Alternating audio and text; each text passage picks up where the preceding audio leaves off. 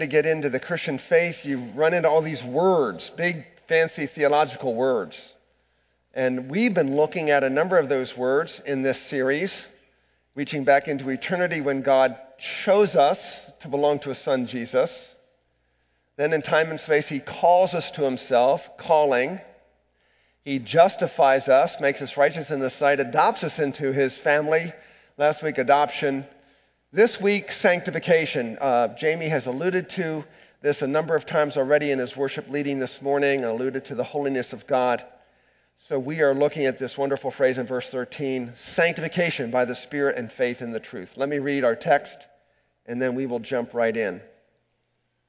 Paul writes, But we ought always to give thanks to God for you, brothers beloved by the Lord because God chose you from the beginning to be saved through sanctification by the Spirit and belief in the truth.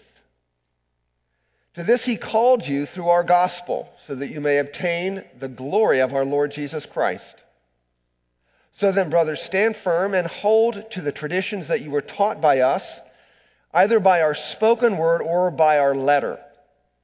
Now, may our Lord Jesus Christ himself and God our Father, who loved us and gave us eternal comfort and good hope through grace. Comfort your hearts and establish them in every good work and word. A tourist is strolling through a quaint village in Europe. Comes into a man, obviously a townsman, and says, Excuse me, sir, lovely town you have here. Were there any famous people born here? Nope, just babies. So it is with the Christian life. You're born of the Spirit, and then you need to grow, develop, mature, change. Farther down the lane, he comes to the park in the t- middle of the town, and there's a man in the middle of the park, a ladder up against a huge slab of marble. Excuse me, sir, what are you doing? I'm sculpting a horse. How do you do that? I simply chip away from the marble everything that's not horse. So it is in the Christian life. We begin to grow as Christians, and God is at work in your heart by the Spirit, chipping away everything that isn't Jesus to make you into the beautiful image of His Son. And finally, down a couple other roads, he turns down a side road, and there's a man standing in front of this dilapidated house with a, with a sledgehammer and a power saw, just giddy with delight. Sir, what's up? Well, I grew up in this house and it suffered severe disrepair and neglect over the years, so I purchased it and I, now I'm going to completely rehab it and restore it to its former glory. So it is with your Christian growth. God rescues us from the disrepair of selfish intention in order to restore to us the pure image of God forfeited at the fall and revealed most beautifully in his son Jesus. So each of these are pictures of what the Bible calls sanctification. You see the word in our text? Look again at verse 13.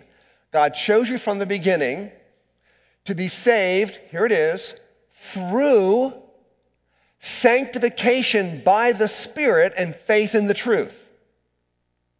Biblically, the word sanctification, both in the ancient Hebrew and Greek means holy. The essential idea is set apart, made separate, made distinct for special use. It's like the times I go into the refrigerator and I see a big bowl of strawberries and I go, yummy. And my wife goes, no, no, no, no, honey. I've set those apart for a dessert I'm making later in the day. They're set apart. I can't touch them.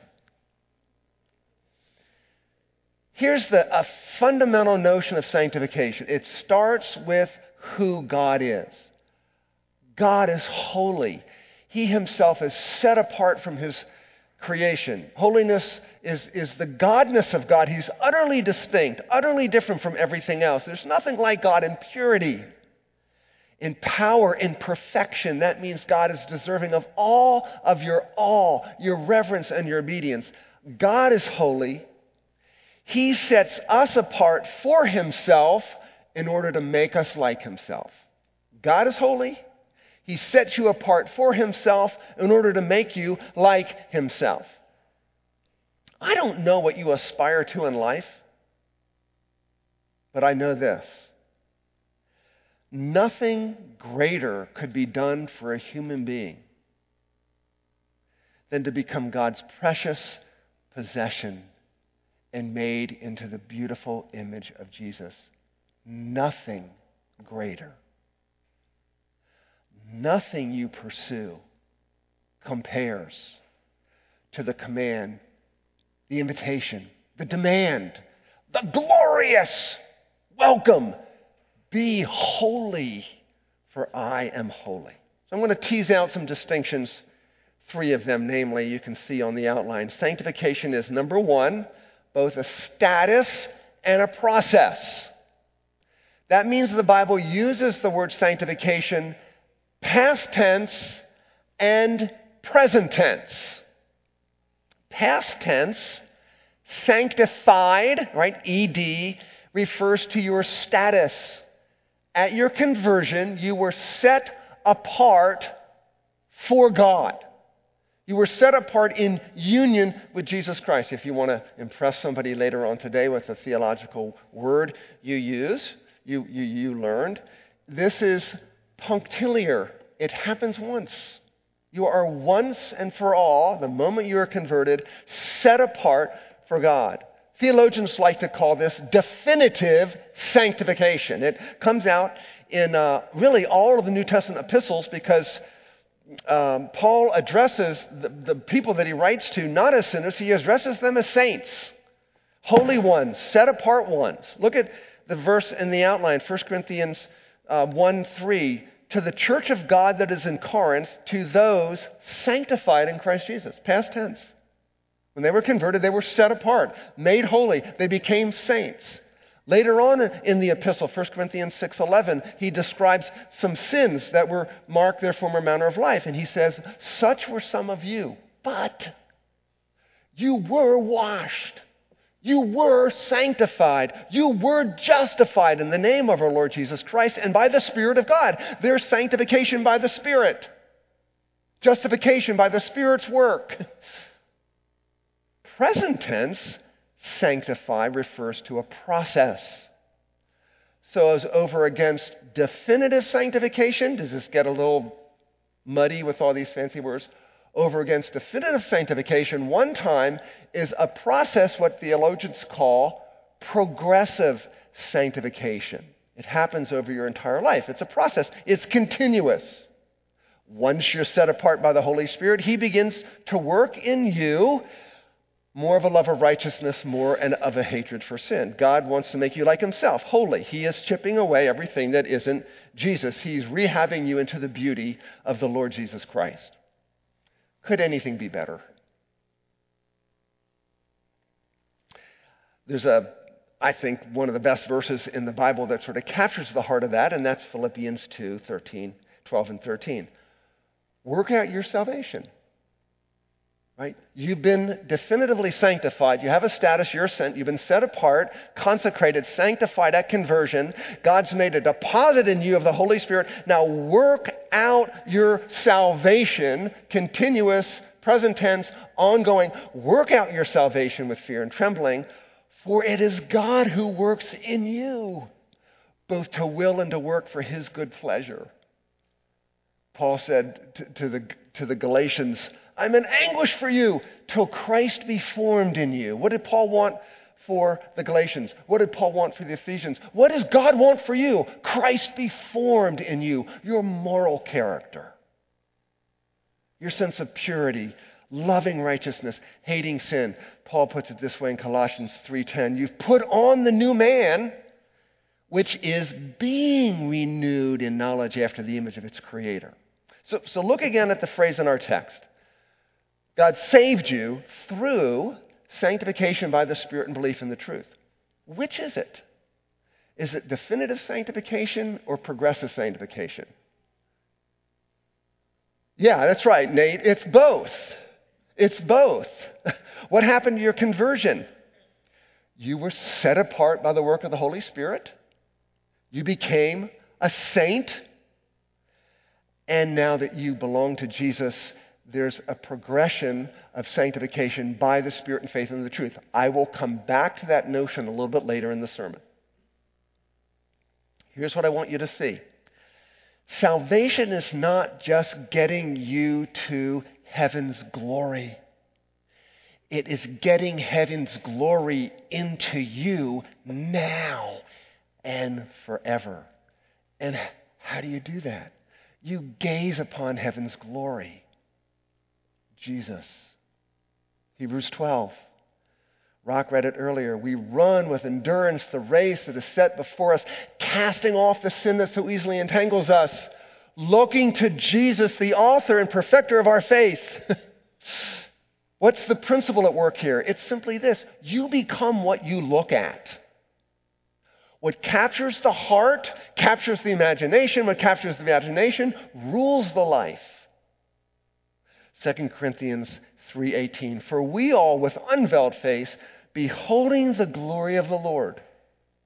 It is our privilege, it is our responsibility, it is our highest glory to behold the glory of Jesus every day we are being transformed into the same image of the one we're beholding from one degree of glory into another. What was your life 10, your life like 10 years ago? My life 5 years ago? Well, there should be a greater glory in my life, a greater sense of the glory of Jesus today than 5 or 10 years ago.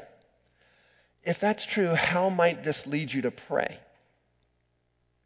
I'm going to jump back to the end of 1 Thessalonians because there's a verse there we did not look at when we finished the series in 1 Thessalonians. And it's 1 Thessalonians 5:23. Here's how Paul prays. Now may the God of peace himself sanctify you. God sanctifies us. It's the work of God's grace. God is making you holy. He himself is. May the God of peace sanctify himself, sanctify you completely, and may your whole spirit and soul and body, over against the Platonist who said, Spirit's okay, doesn't matter what you do with your body, not in Christianity. All of you belongs to the Lord. He redeems all of you. He's at work in your heart, your will, your mind, your soul, your body is a living sacrifice to the Lord. May your whole spirit and soul and body be kept blameless at the coming of our Lord Jesus Christ. He who calls you is faithful he will surely do it. I'll come back to that verse at the end of the sermon. What is this a prayer for? You can ask God every day. You can pray this for your friends. You can pray this for your spouse. You can pray this for your children. Children, you can pray this for your siblings. You can pray this for yourself. That God would use all of his resources to have all of his way with all of you, all for your greatest good for all time. That's all it is. Now, let's tease out some implications before we go on to part two. Um, there's some important implications here. Number one, this means Christian growth is not an elective course. When you go to college, you take requirements and electives. If you have time and interest, you take an elective course, right? Some people think, well, I go get saved, I say the sinner's prayer, that's the required course, and that's it. The elective course is for people who are interested in growing as a Christian. Wrong lethal, deadly, demonic. This isn't an option. Christian growth isn't for those who happen to be super spiritual and on fire for the Lord. Beloved, Jesus is absolutely everything. And if he's not for you, you need to think about whether or not you're really saved. You really have a relationship with him. May He sanctify you completely. The idea is through and through, and finally, may your spirit and soul and body be kept blameless. That's the whole person. Nothing is left untouched, beloved. Jesus is Lord of your thoughts, your pocketbook, your sexuality, your friendship, your words, everything. In fact, this word whole that Paul uses was used in the sacrificial system of giving the whole animal, not just a part. The whole animal was a sacrifice to God. Because the Son of God sacrificed all of himself for you on the cross. Not a part. He didn't die to some ideas. He didn't just have his heart broken. The Son of God sacrificed everything most important, his union with his Father to make you his precious possession, to set you apart, to sanctify you. What sort of spirit would disavow you of the notion that Christianity is an elective course? This spirit, oh, that someone like you would love someone like me. Second thing, sanctification is not. It's not knowing Jesus as a professor. When you get into the Christian life, you want to grow in Bible knowledge, you want to grow in theology, and for some people, that's essentially what Christianity is knowledge. And by all means, knowledge is critical. Peter tells us in 2 Peter chapter 3 to grow in the knowledge and the grace of the Lord Jesus Christ. But Paul warns us knowledge puffs up, love builds up. So you got to ask yourself is Christianity basically my relationship with Jesus, he's my professor. I just learn things from him. If you're increasing in knowledge, how would you know if it was actually toward your sanctification? You'd becoming more worshipful. You'd become more humble. You would become more of a sacrificially other centered servant. That's how you'd know. Real knowledge doesn't get stuck in your head, it translates into a life of serving other people. What spirit would save you from simply knowing Jesus as professor? Oh, that someone like you would love someone like me. Third thing sanctification is not. It's not knowing Jesus as a personal trainer. That is, Jesus came to help the strong. And when you feel weak, you look to Jesus. You know, Jesus is the picture of being ripped spiritually. So I want to be like that. Help me be strong, Jesus. People who live that way invariably are very weary. What would save you from seeing Jesus merely as a personal trainer? This spirit, oh, that someone like you would love someone like me.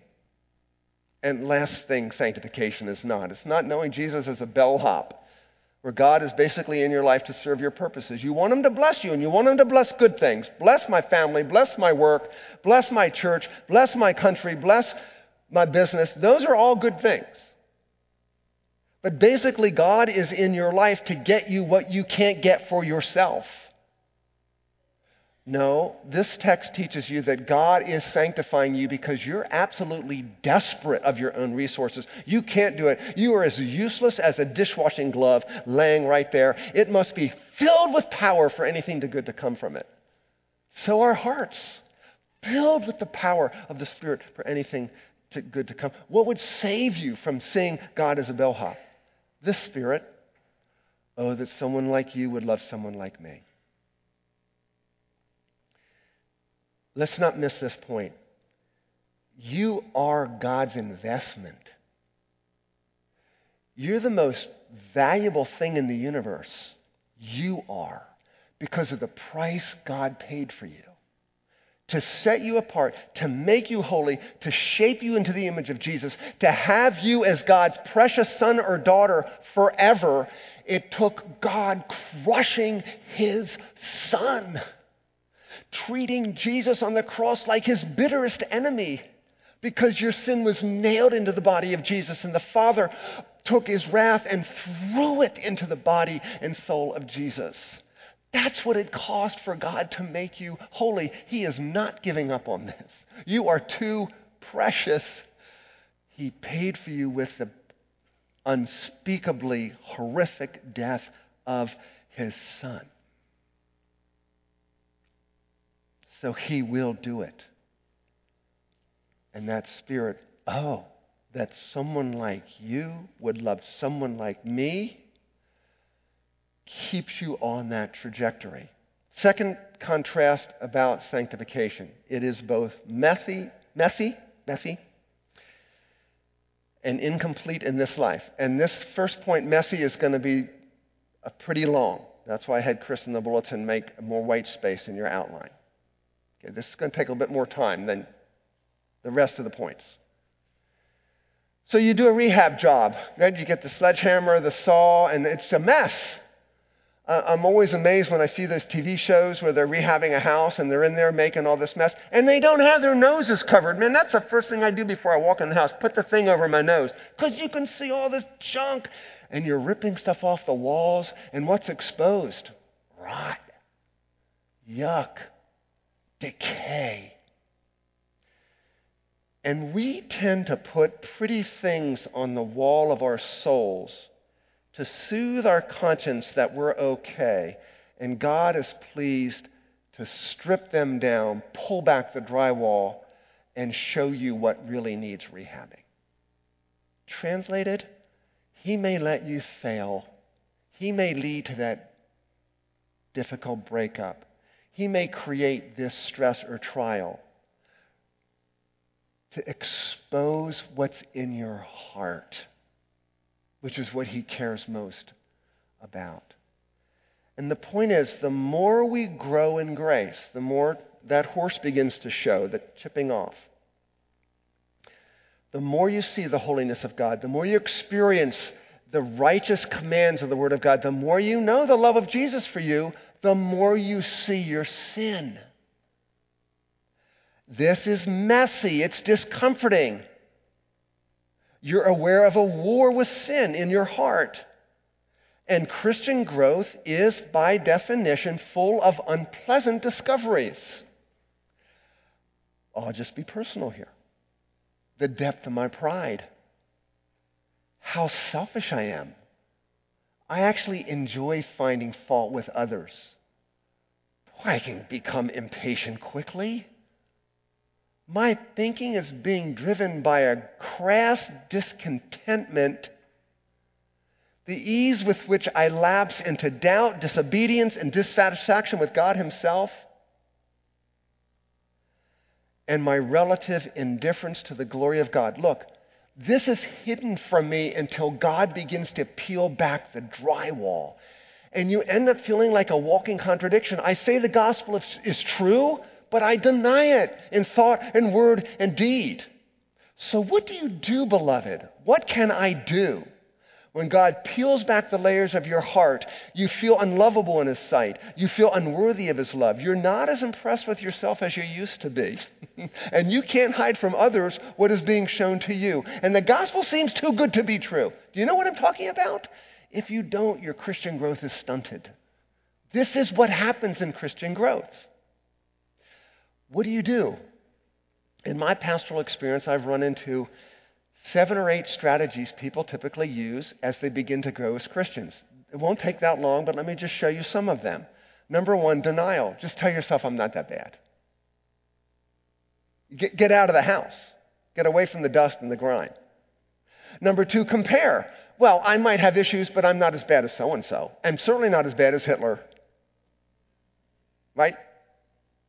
Number three, despair. I'm never going to get better. Number four, blame shift. My problems are largely due to the ways other people have hurt me.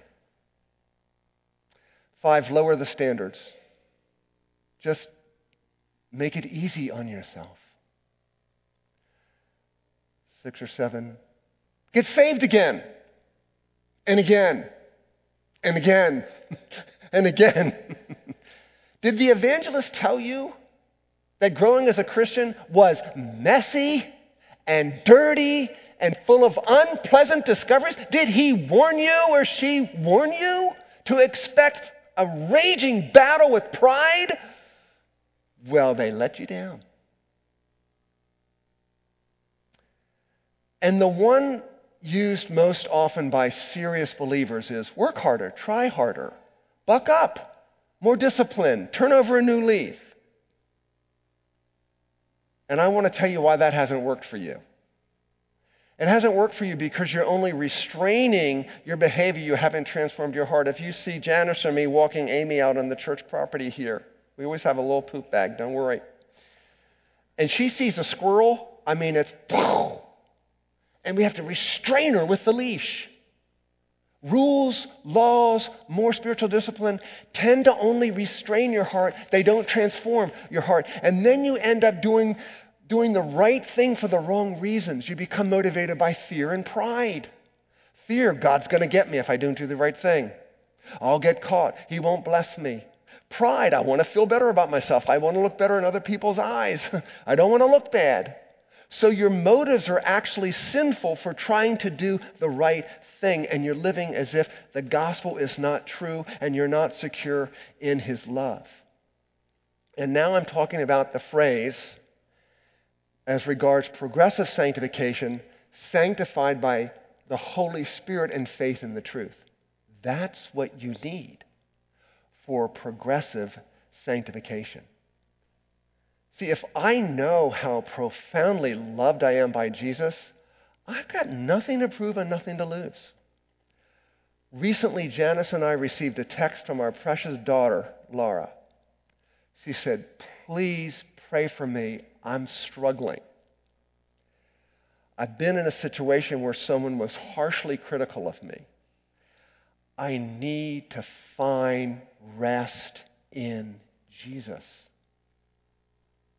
First of all, sad and sorrowful and grief for my daughter in this difficult situation, but ecstatic that what my daughter knows she needs is to find her rest in Jesus. That's what Paul means by sanctification by faith and uh, the Spirit and faith in the truth. Faith is living as if the gospel's really true. I really am loved by God. I really am precious to Him. And of course, the source of that, the truth, is verse 15. The traditions you were taught by word of mouth or letter from us, that's the apostolic testimony. That's what you have right now in the Word of God. It is the Word of God that the Spirit uses to minister to us. Think of it this way faith makes facts friends. Faith makes facts friends. What do friends do? They console you, they comfort you, they assure you, they love you, they surround you with the truth, they seek to dispel lies. Paul is saying, marinate your heart in the facts of what Jesus has done for you. Marinate your heart in that. Holy Spirit, apply the gospel truths to me. Isn't that what he's doing in the text we've been studying? What's he told us? You need to know why you're in the faith. He chose you. You need to know what God saved you from spiritual death and eternal damnation. You need to know who you are, His beloved. You need to know what He saved you for, gaining the glory of our Lord Jesus Christ. Here's the question Why isn't that enough for my soul? If I'm being sanctified by the Spirit and faith in the truth, the Holy Spirit is taking that and assuring me and filling me with confidence and perseverance and love for my enemies and encouragement and disavowing me of trusting my idols. Why isn't Jesus enough? What more does he need to do for your soul? So you see what sanctification is? It's the Spirit of God working in you the implications of everything Christ has done for you. That's why the knowledge component is really important. Okay, we're making the point that sanctification is messy, and I'll just make this point it's incomplete in this life. Paul refers to being blameless at the day of Christ. He's keeping you blameless from. When, when I played high school basketball, one of the drills the coach taught us was how to box out. And for those of you who aren't familiar with basketball, boxing out is when the ball goes up to the rim, you find somebody on defense and you keep them from getting the rebound. It's called boxing out. Okay, you, you try to do this. You keep them Here's what the coach did. He put a ball on the floor. He said, Mike, you come here, and Joe, you come here. Mike, for a minute, you're just going to have to keep that guy from the ball. And he's trying to get around me like this, and I'm boxing him out to keep him from the ball. Jesus wants to do that with respect to sin. Keep you from sin because it's so bad for you. You don't innately believe that. You don't, I don't take seriously how awful sin is as an affront to God, me, or others. The Spirit wants to show you that. Here's how you know you've arrived. You're like Joseph. When Potiphar's wife says, Sleep with me, he says, How could I do this thing and sin against my God? So God directed. All right, last contrast. Sanctification is both intense warfare, yet with a guaranteed outcome. This is a very short point in the sermon. It's intense warfare. When you sign up for Christianity, you're going to war. Because you're either at peace with sin and at war with God, or if through Jesus Christ you're at peace with God, you're now at war with sin. Every one of you woke up at war with sin this morning. Sin's at war with you. This is why Peter writes in 1 Peter 2:13, "Abstain from fleshly lusts which wage war against your soul. Right now, this morning, tomorrow, all next week, and until you die, you will battle indwelling sin." Paul talks about this in Romans 7. He says, When I sin, it's no longer I, but sin which indwells me that's trying to get the better of me. And are you going to fail in this struggle? Of course. Every day, and more than you know. What will you pray when you fail? Help me be stronger. Help me be better. Well, yes, that's the end of repentance. It's changed behavior. How about this? 2 Thessalonians 2.16. It's our text. It's the prayer in our text. What will you pray when you fail? Now may our Lord Jesus Christ himself and God our Father, He's going to double team you. In sports, folks, when you really need to stop a good player on the other team, you put two defenders on them. God double teams in sanctification, actually triple teams. It's the Spirit in you. May God, the Father who loved us and gave us eternal comfort and good hope through grace, comfort your hearts and establish them in every good work and word. Why does God comfort you by grace? To establish you in every good work and word. In other words, grace is very fluid. It's very fluid. When Jesus lavishes grace on the needy, it overflows and seeks a place to bless. That's how you know it's really grace. It's not a false comfort. It's not a counterfeit comfort. It's real comfort when it comes into you and you feel this urge to bring blessing to someone else. And finally, sanctification is not just intense warfare, it's with a guaranteed outcome. 1 Thessalonians 5:24 He who calls you is faithful. He will surely do it. God upholds and keeps those he calls. What's Paul saying? He's saying when you're struggling in your life, you're going to be tempted to, to look to your faithfulness or God's faithfulness for comfort, for assurance. And of course, there's a place for self examination. But if you ultimately are looking to your faithfulness for your assurance and your focus, one of two things will be happen. If you're succeeding, you'll become proud and probably judgmental of other people. Why can't they get their act together like I got my act together? If you're failing, you're looking to your faithfulness and you're failing, you will probably live with a lot of despair, joyless Christianity. The better thing to do, the only thing to do, is to look to God's faithfulness. God's faithfulness. That will produce humility, joy, gratitude, and confidence. God's faithfulness is, I will begin what I started, and that is, I'm going to show the universe what my son does with ruined sinners. So imagine that, that slab of marble in this small Euro- European town is finished, and there's a stunning sculpture there, and passersby stop and look, and they just um, marvel at this piece of art. But ultimately, the question becomes what? Who did that? And that's where God will be glorified, glorified as faithful. Your sanctification, your arriving safely into God's holy heaven, the whole universe will know Jesus did that because he's faithful to his Father who's faithful to you. Let's pray. We stand in awe of your faithfulness, our Father, what you would do to make us your forever sons and daughters, the horrific pain and agony of Christ's cross. Thank you that this work in us is absolutely guaranteed because of the resurrection of Jesus. We have been raised with him indeed. So, work in the hearts of my brothers and sisters every good grace, giving us increased hatred of sin, love of righteousness, looking to Christ, by whom we are transformed from one degree of glory into another. In his name, amen.